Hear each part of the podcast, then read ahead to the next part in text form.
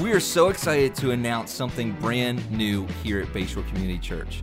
Available now on any of the app stores, either Apple or Android or even Amazon, is the exciting Bayshore Church app for your mobile device.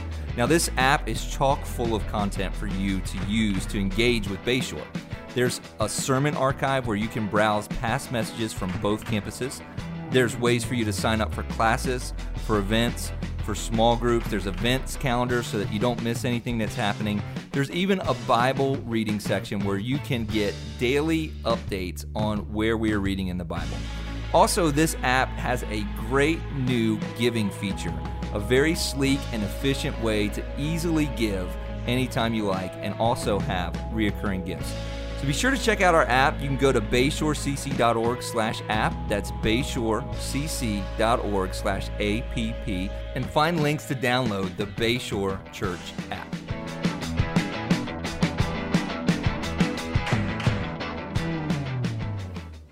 Awesome. Good to see you guys today. Uh, we're in, I think, part six, part seven of our study, the church, uh, studies in the book of Acts. And we want to welcome our uh, people that are listening on our podcast. We have so many people that listen. Uh, watching online last week, we had Frankie King, uh, Donna Valquez, uh, Karen Martin, Joe Griffith Wilson. We had people watching last week from Texas, Florida, New Jersey, Pennsylvania, and North Carolina. And we want to welcome our first, uh, our, our, welcome our uh, online audience that's watching right now. And the best way to experience Bayshore is to be here, but we're so glad that you're tuning in uh, to watch us today. So we're grateful for, be for you to be a part of this service. Uh, we are in uh, this study, and last week um, we had this guy in chapter 3 of Acts that was healed. He was a lame man, he was healed. And we learned last week that every healing or miracle in the book of Acts was a gateway to a sermon. Uh, every time, or almost every time in the book of Acts, when there was a, a miraculous healing, a sign, it was a moment that the apostles got to tell about Jesus. So the purpose of miracles in the book of Acts was it was a gateway to telling people about Jesus. Uh, not that miracles aren't in themselves very good, very important, but they were a means to an end in the book of Acts, and they gave uh, great testimony uh, to Jesus. So last week we had this guy that was sitting at the temple, and he was lame, and he was expecting a few dollars, and God did something much bigger for him than he imagined. And so uh, today, we look at chapter 4 and we get the rest of the story, like the Paul Harvey thing. We get the rest of the story, what happens uh, after this. And so I want to read to you uh, what happened after Peter and John healed this guy and preached. And basically, they had two, had the opportunity for two sermons off of one miracle. So they got to preach to the people that gathered around them. And then, secondly, they got to preach to the leaders that incarcerated them. Basically, the book of Acts is miracles, sermons, and incarceration.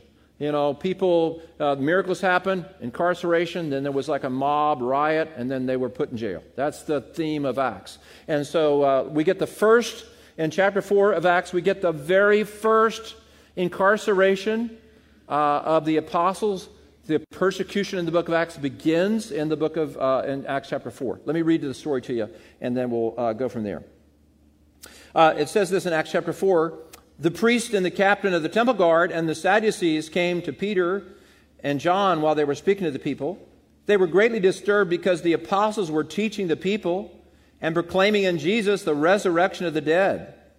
They seized Peter and John, and because it was evening, they put them in jail the next day, until the next day. But many who heard the message believed, and the number of men grew to about 5,000.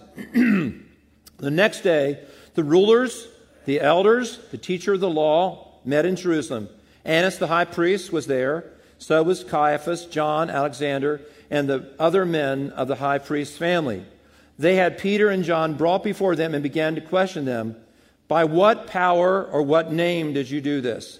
Then Peter, filled with the Holy Spirit, said to them, Rulers and elders of the people, if we are being called to account today for an act of kindness shown to a cripple and is asked how he was healed, then know this, you and all the people of Israel, it is by the name of Jesus, Christ of Nazareth, whom you crucified, but whom God raised from the dead, that this man stands before you healed. He is the stone you builders rejected, which has become the capstone. Salvation is found in no one else, for there is no other name under heaven given to men by which we must be saved. When they saw the courage of Peter and John and realized that they were unschooled and ordinary men, they were astonished and they took note that these men had been with Jesus. But since they could see the man who had been healed standing there with them, there was nothing they could say. So they ordered them to withdraw from the Sanhedrin and then continued, conferred together. What are we going to do with these men? They asked. Everybody living in Jerusalem knows that they have done an outstanding miracle, and we cannot deny it. But to stop this thing from spreading any further among the people, we must warn these men to speak no longer to anyone in this name. Then they called them in again and commanded them not to speak or teach at all in the name of Jesus. But Peter and John replied, Judge for yourselves whether it is right in God's sight to obey you rather than God. For we cannot help speaking about what we have seen and heard. After further threats, they let them go. They could not decide how to punish them uh, because all the people were praising God for what had happened. For the man who was miraculously healed was over 40 years old. now, this is a really great story. Uh, as I mentioned,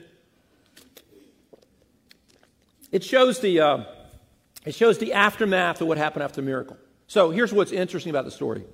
They've done something really amazing here. They've uh, healed a lame man that's never walked his whole life. He's uh, 40 years old and he's never walked and he's been healed. And they've done this miraculous thing, and everybody knows what they've done. So this uh, miracle creates a lot of attention around the apostles, and the apostles are telling people about Jesus and his resurrection.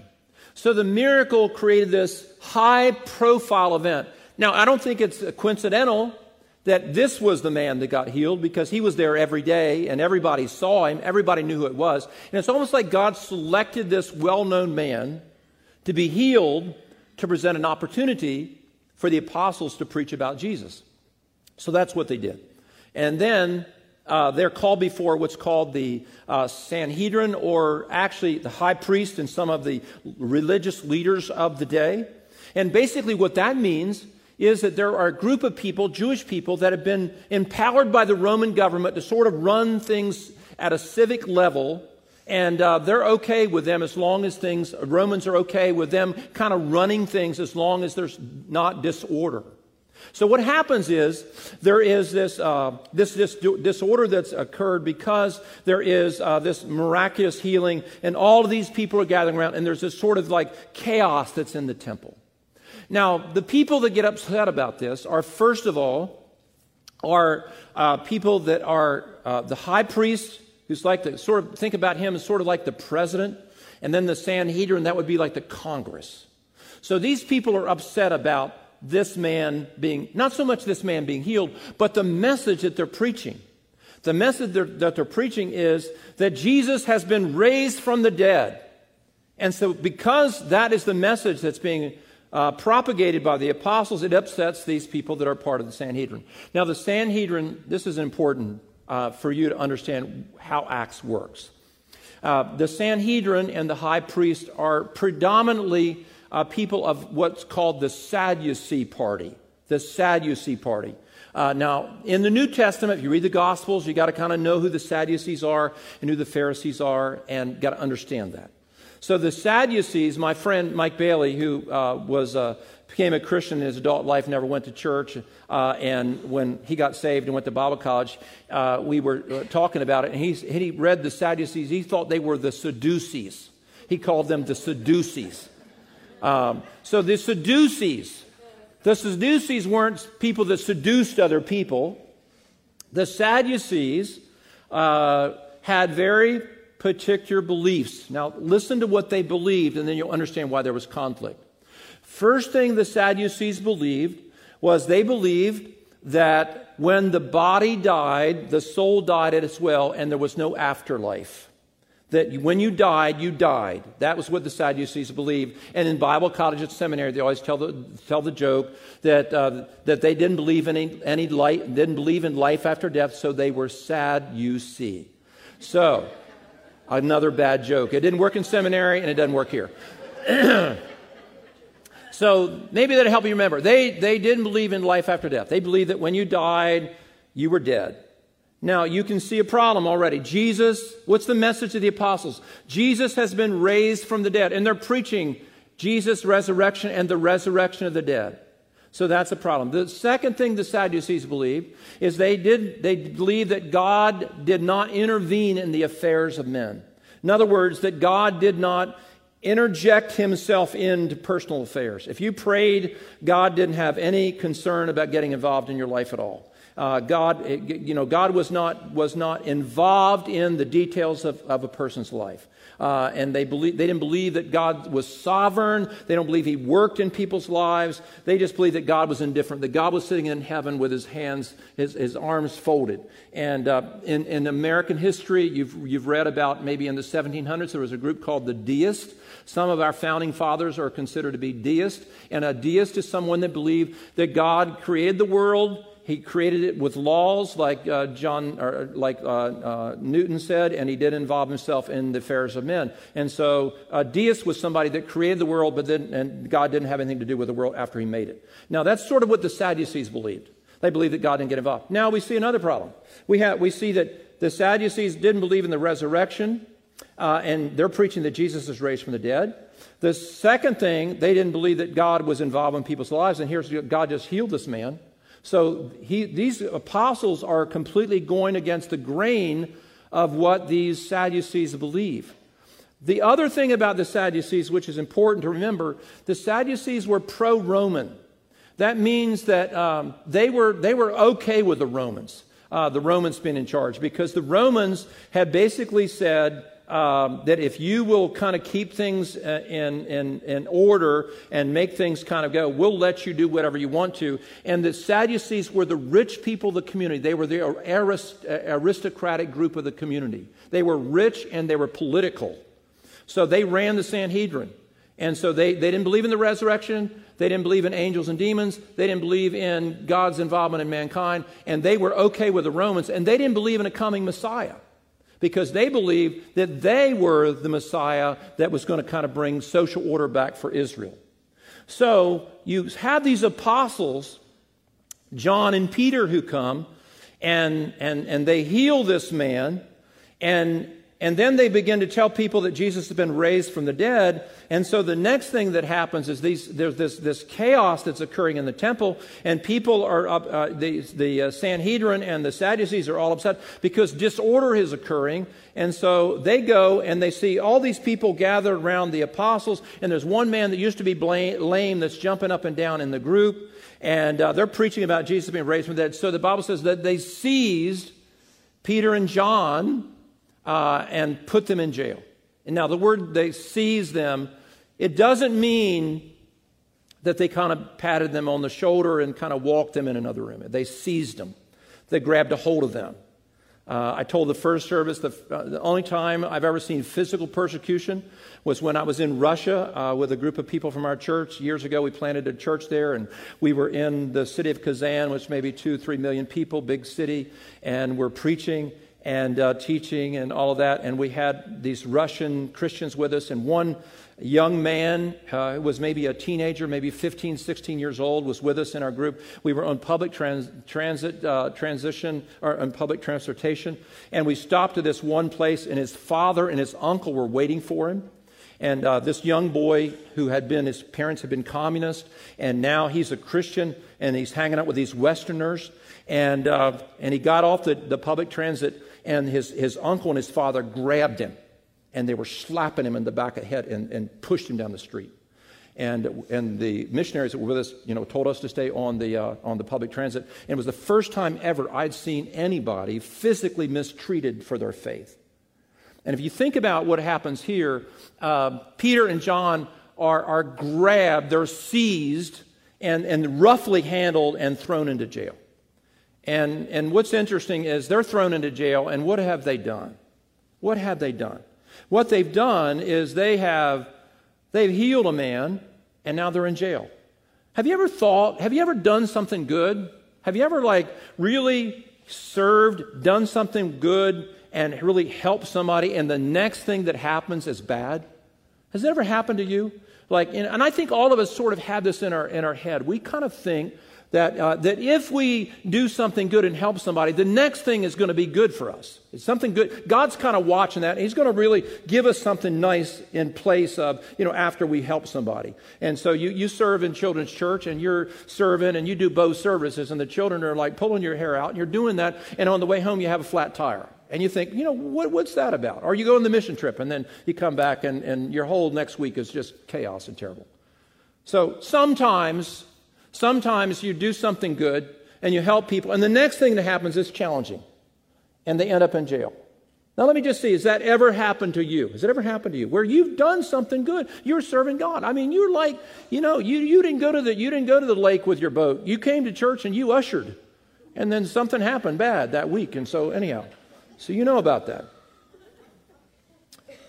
So, and then uh, Peter and John are thrown into jail and they're persecuted for their faith. This is a theme in the book of Acts. A theme in the book of Acts is the church was persecuted. The church was, was under pressure and, and here's what I believe I believe that if we are authentic Christians, if we are authentically following Jesus, there's going to be some measure of persecution that we're going to experience. Uh, in fact, it says this in 2 Timothy. It says, all that live godly in Christ Jesus will suffer persecution. Jesus indicated that if everybody speaks good of us, that that's a concern. If there's not somebody that's like really upset with you because of your faith, according to the book of Acts and the according of the New Testament, then maybe something is a little bit off and that we're struggling a little bit. So, um, so persecution is normal. Some persecution is normal. And I, I know it happens. I, I, talked to somebody recently that, that they were just lovingly sharing their faith uh, with, with somebody in their family, and their family took great offense to that. And it wasn't like they were overbearing and pushy. You know, you, ever, you know, I've seen some Christians that are overbearing and pushy, and I want to slap them. You know what I mean? But they weren't overbearing and pushy. They were just lovingly, they had a conviction. They were on a trip somewhere, and the Holy Spirit spoke to them about somebody in their family, and they wrote them a very loving letter, and the, and the family member got extremely offended about that. So, persecution, listen to this the closer we are to Jesus, the more controversial it will be. The further we're away from Jesus, the less controversial it will be. So being close to Jesus brings controversy. Jesus didn't say, hey, listen, if you follow me, everybody's going to love you. He said, I haven't come to bring peace on the earth, I've come to bring a sword. I've come to bring division. And so sometimes it happens. We, we experience that and we, we have that. And so uh, we have to kind of take that in. And so for me, I mean, in, a, in this culture we live in, there's so little persecution. We don't, you know, we don't get much pushback, uh, maybe get some. I think, I do believe that the, the environment in the Western world, will be the environment in America is shifting uh, more negatively toward Christianity all the time. And, and then there's, the, the day could come when we're just really experience, you know, some pressure about our faith. And now, even now, we have some experience about that. We experience some pressure about our faith. But here's the interesting thing whenever there is persecution, whenever there's pressure that comes on the church for, the, for its faith, the church always grows and prospers. Now, in this text, it says that when they threw the apostles in jail, the very next thing it says, it says that the number grew to 5,000. They had 3,000 and they're thrown in jail and they get 2,000 more. 2,000 more people uh, come to, to faith. And so there's this pattern where there's persecution, there's, there's growth of people following Jesus. Here's an interesting, listen to this. 1949. 1949, the communists came to China and uh, Chairman Mao uh, threw all the missionaries out. And uh, he said that um, you know, uh, Christianity was illegal, it had to go underground. And if you were caught, you know, practicing your faith, you would be, you know, put in jail. Uh, great famous figure, a guy named Watchman Nee, who wrote a lot of books, Chinese guy, was thrown in jail, and he was some bad things happened to him in jail. And uh, so that was in 1949. In 1949, there were one million, one million uh, Protestant believers in China in 1949. After communism you know, was in charge for a lot of years. Finally, they let up some pressure, and there, there was a way to begin to evaluate the status of the church. When it got, when, when after that, that uh, it eased up a little bit, and we could see what was happening inside of China. Now, do you know how many Chinese Christians there are today in China now? Between 35 and 50 million. Between 35 and 50 million. Say this with me: When the church is persecuted the church grows. So pressure purifies the church. It makes the church more powerful, and it makes the church uh, really, really incredible. And so, um, so that's what happened. And so the the early uh, the church in Acts was persecuted by these by the Sadducees and the Sanhedrin because they were preaching about the resurrection of Jesus and they didn't believe in the resurrection. So there was this persecution, and these faithful apostles who just loved this man, who just healed him, are thrown in prison for their faith. And the next day they're brought out, and then and the next day they are, they are able to preach their second message, and they preach the second message to the leaders, the high priest, and, and so they got two messages out of one miracle. And so they got to preach the next day. And one of the, one of the big pushbacks was this they, they told them, We don't want you any longer preaching in the name of Jesus. Don't preach about Jesus anymore. If you read the text, it says they forbade them to speak in that name, to speak in the name of Jesus. And throughout the book of Acts, they're constantly trying to suppress the name of Jesus, not to speak in the name of Jesus, not to preach about Jesus. Don't preach about Jesus. Don't talk about Jesus. Don't preach about Jesus. Now, here's something. Listen to this. In the book of Acts, 74 times, 74 times the name of Jesus is mentioned. 74 times the name of Jesus is mentioned. They're always talking about Jesus. They're always talking about Jesus. They're always talking about you know, Jesus is the center of their life. Jesus is the center of their message. Jesus is the center of everything they do. They talk about Jesus wherever they go. They are not ashamed of the name of Jesus, and they're talking constantly about Jesus. And so I'm reading that, and I'm studying that this week. And, and every time I study, and every time I look at and I study the book of Acts, and I'm looking at this, there's always a question that comes back to me. And the question that comes back to me is, how many times did I say the name of Jesus this week? How many times did I say the name of Jesus? How many times did you say Jesus this week? How many times did you say Jesus this week? And I don't mean like when you hit your hand and you said that that way. You know, when I hit my nail nail, I always I always try to use other gods to denigrate them. You know, I was like, oh, son of Buddha. Oh my gosh, can't believe that. son of Buddha. Confucius, oh my gosh, you know. Why does why does the devil why, why do we always attack the name of Jesus? Have you ever thought about that? How many times did you say Jesus' name this week? You talked about Jesus. How many times did you say his name? I was at a public restaurant with this week with my some of my tennis buddies, and most of my tennis buddies are not, you know, what I would call devoted Christ followers.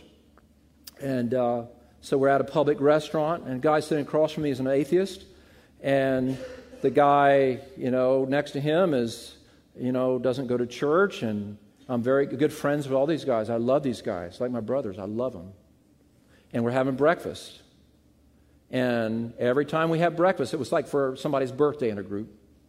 So every time we have breakfast, They look at me. And uh, I started this, you know. I asked them first time we did it, hey, you know, how about of us, instead of being a bunch of heathens, why don't we say grace before we eat? And uh, I said, I was just joking with him, but, you know, hey, he's fine. so now, every time we have a breakfast, and we do this like once a month or every other month, they look at me. And we're in a public restaurant, and I'm with secular people who don't go to church, don't love Jesus. And I just, I just pray.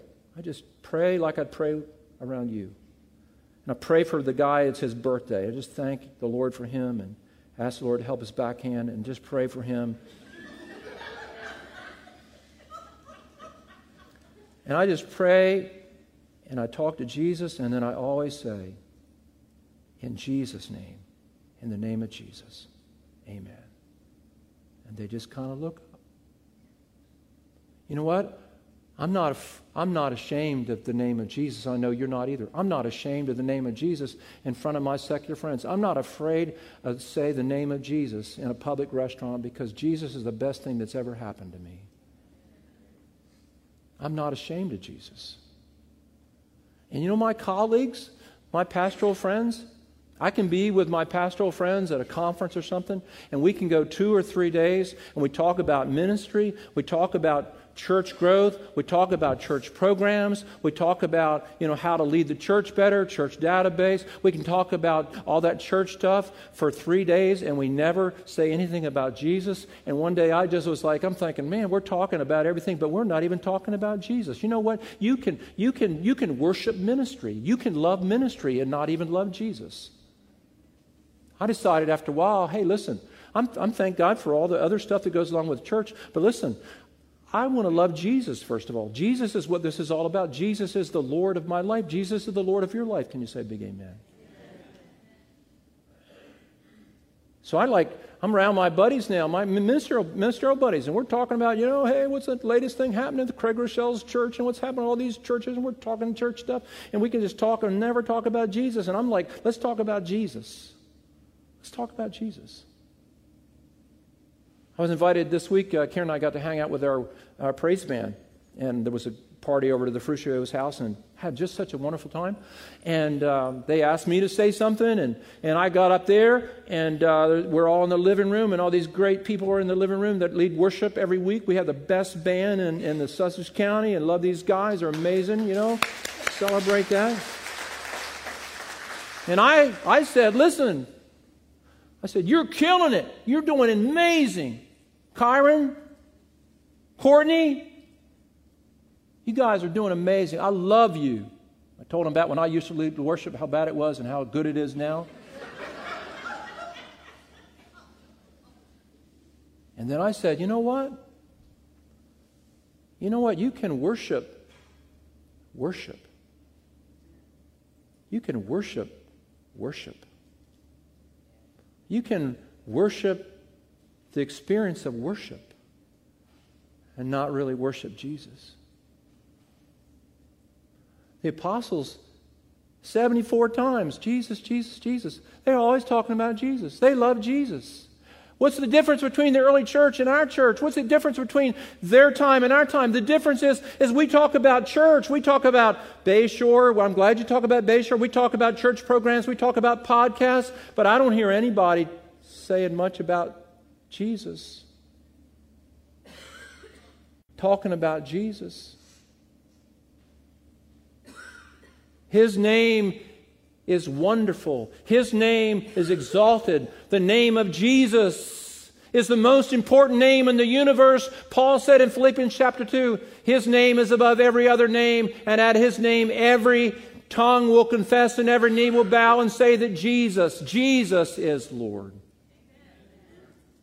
Everybody say Jesus. Jesus. I've been listening to Spotify.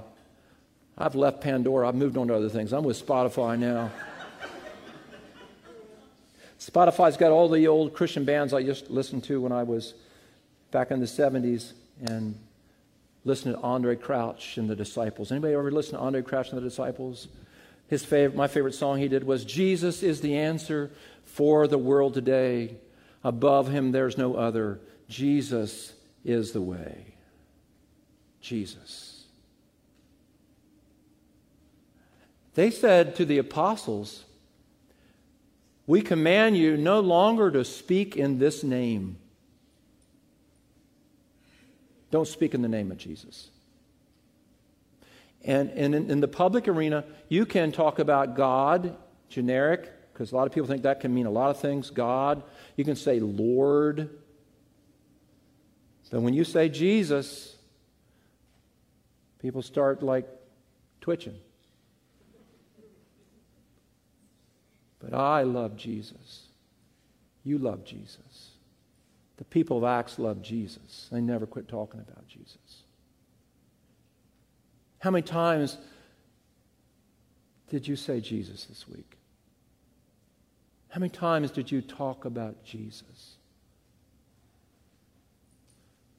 I want you to talk about Bayshore. I want you to talk about what this great church is, and I want you to talk about how handsome your pastor is. I want you to say all of that. But if I had a rather, I'd rather you be talking about Jesus. Talk about Jesus. Last year, I went to the U.S. Open with some friends, and uh, U.S. Open tennis in August, and uh, we went up there, and it was like you know, a couple couples from the church here, and a couple of my tennis friends, and one guy that went. I texted him yesterday and asked him if I could tell this story. A guy named Bill. He went, and he had been a had been divorced for 20, 30 years, and he was lonely, and he was sad, and been depressed, and but he had met this widower named Paula, and they, uh, they fell in love and they got married. And Bill's countenance changed. And we went on this trip to uh, New York City to watch tennis, U.S. Open. He talked about Paula the whole time. All the way in the truck, while we're walking to the tennis center, in the motel room, and at night he would get her on the phone and he would just say, Oh, Paula, Paula, I love you. I miss you so much. And it was, it was a little much, to be honest with you. Then I thought, Ooh, hey, Karen, Karen, Karen, you know.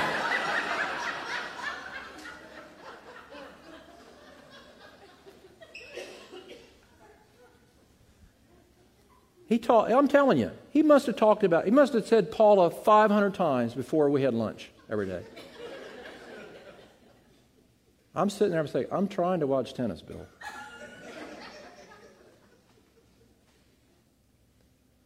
Do you know why he talked about her so much? Because he loved her.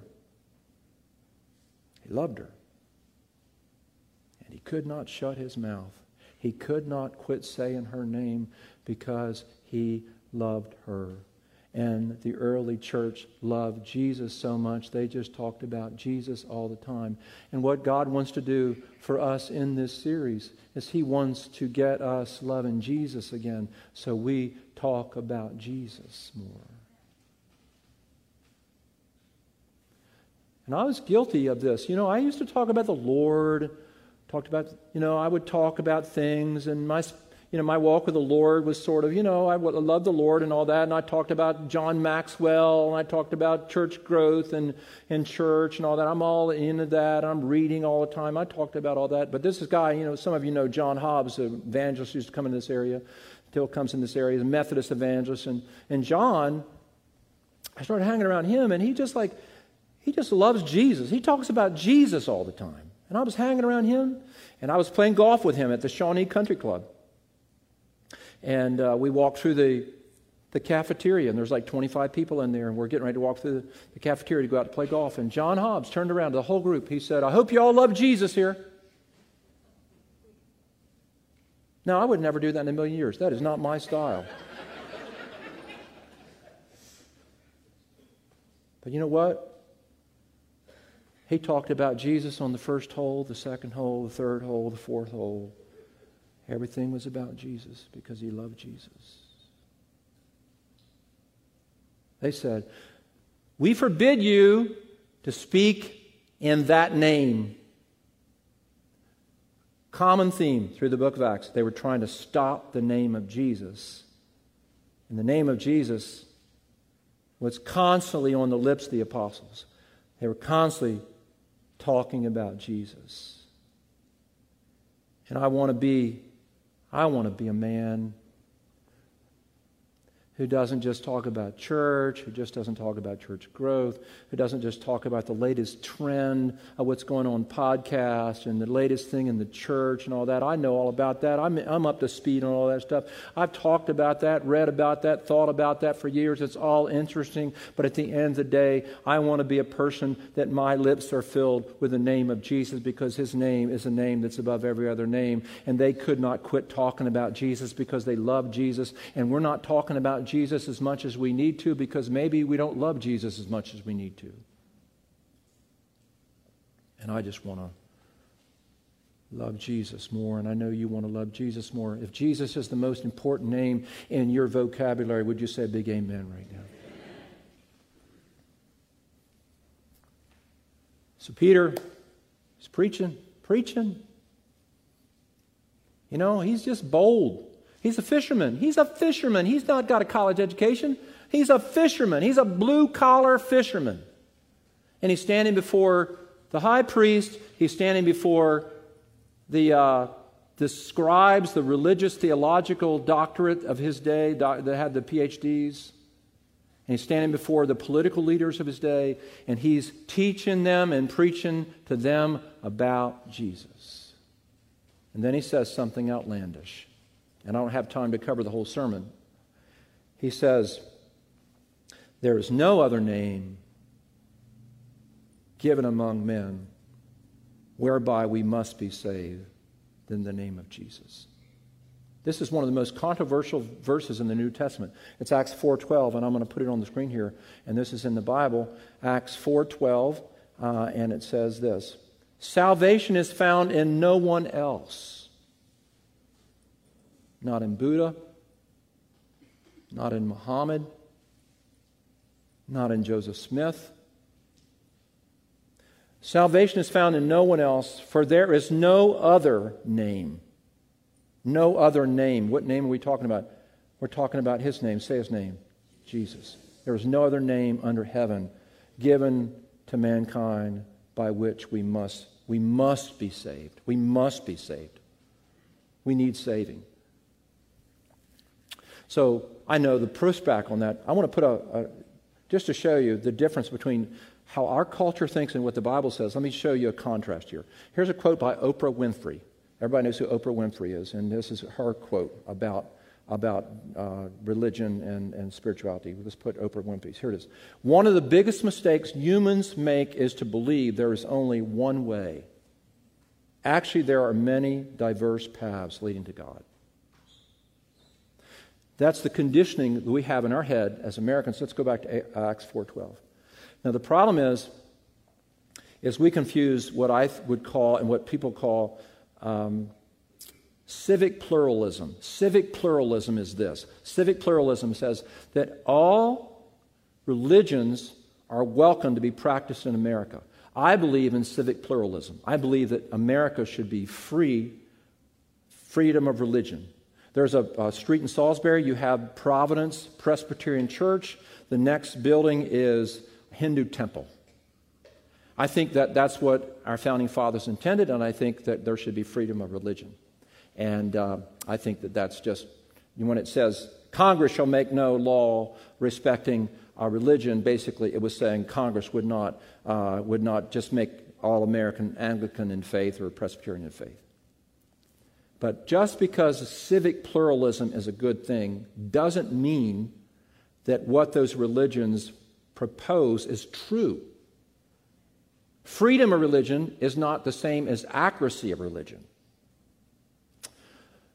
For instance, did you know that there is in America something called the Flat Earth Society?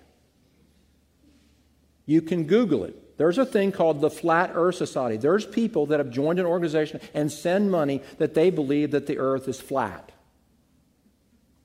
Didn't know anybody still believed that, but you can Google it. Listen, People got a right to say that, but how many know that that doesn't necessarily mean that's true? So when we think about our faith, Jesus said in John 14, 6, I am the way. I am the way, the truth, and the life. Listen to this. No man comes to the Father except through me. No man comes to the Father except through me. Say it with me. Jesus said, I am the way, the truth, and the life. No one comes to the Father except through me.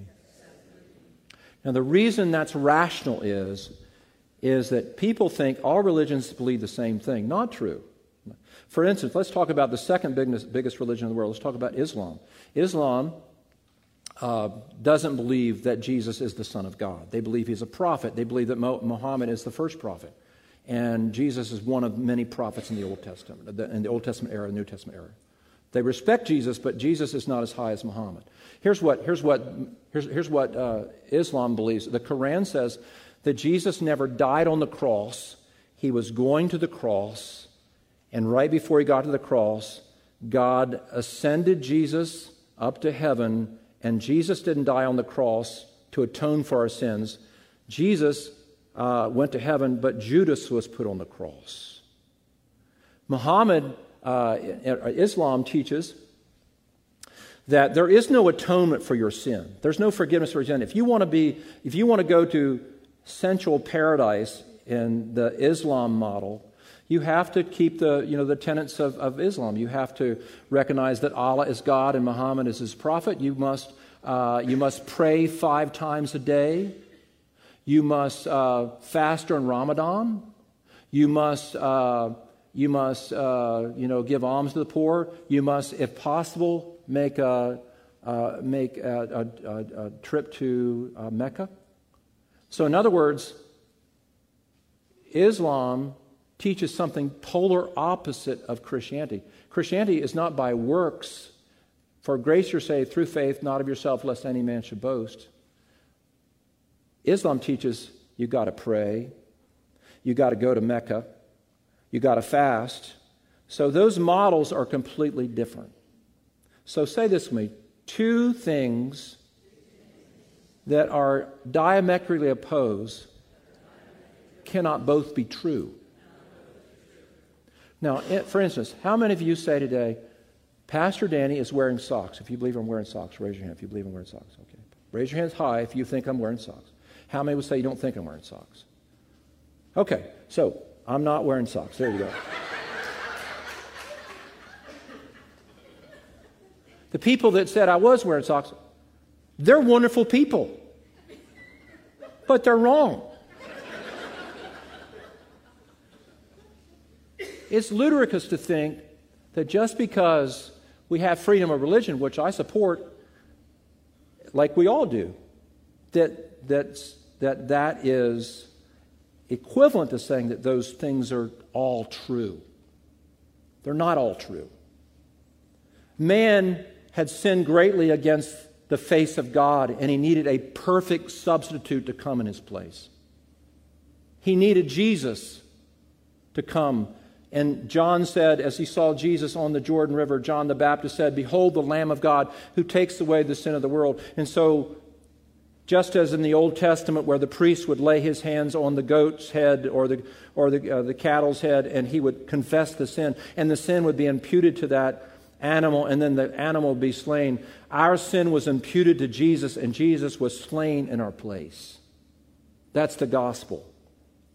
You're not going to heaven, and I'm not going to heaven just because God loves you. That's, that's heresy.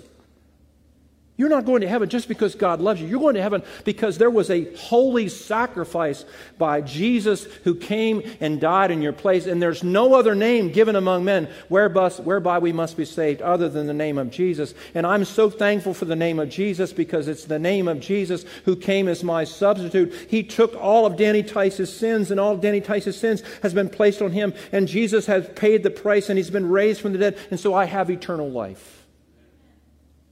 That's the gospel. So I, I had a dream this week on Friday night.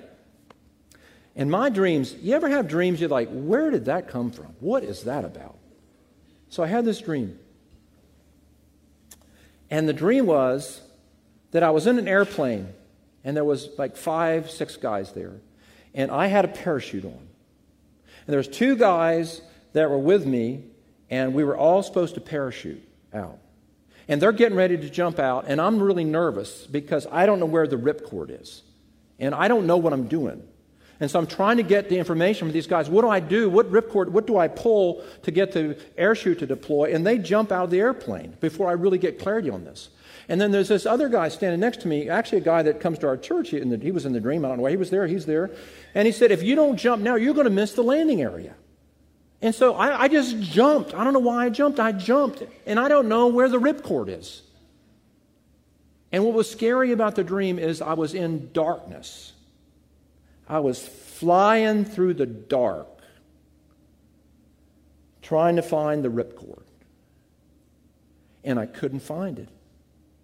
I couldn't find it in the dream. And finally, I think I got a hold of it. I kept pulling it and pulling it and pulling it, and nothing was happening. And I'm flying, and I'm thinking, I know what happens at the end of this ride.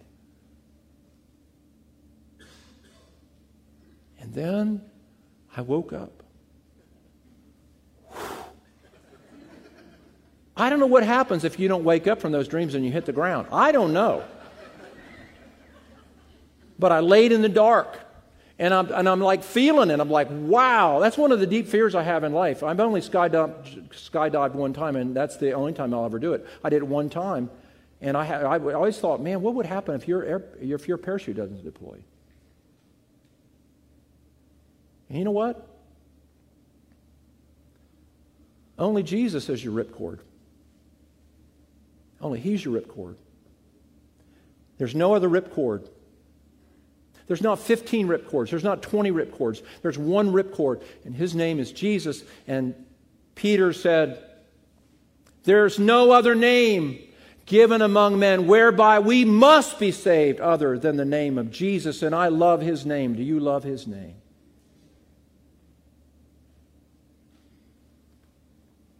Seems like uh, iCloud's got the same issue. I was on I was on my computer this week, and iCloud you know, uh, said, You're not connected to iCloud, you need to put your password in. So I put in what I thought was my password, not the right password.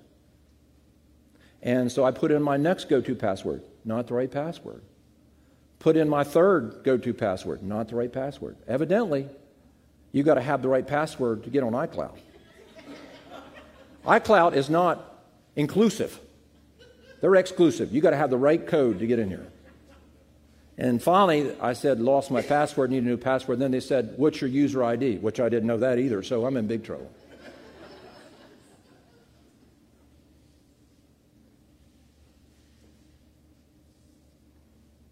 What's your passcode for eternal life? Your passcode is the same as my passcode. My passcode for eternal life is Jesus and I love his name. Don't speak any longer in this name. And Peter said, Well, I love this part of it, and this is where to end right here. Peter said, Well, you judge for yourself. Should we obey God or should we obey you? Don't you love that? It's like he said, Go ahead make my day. Lift your hands to the Lord. We've gone over, apologize a little bit later, but let's lift your hands to the Lord. Lord, thank you for Jesus. Thank you for the name of Jesus. Thank you for the person of Jesus.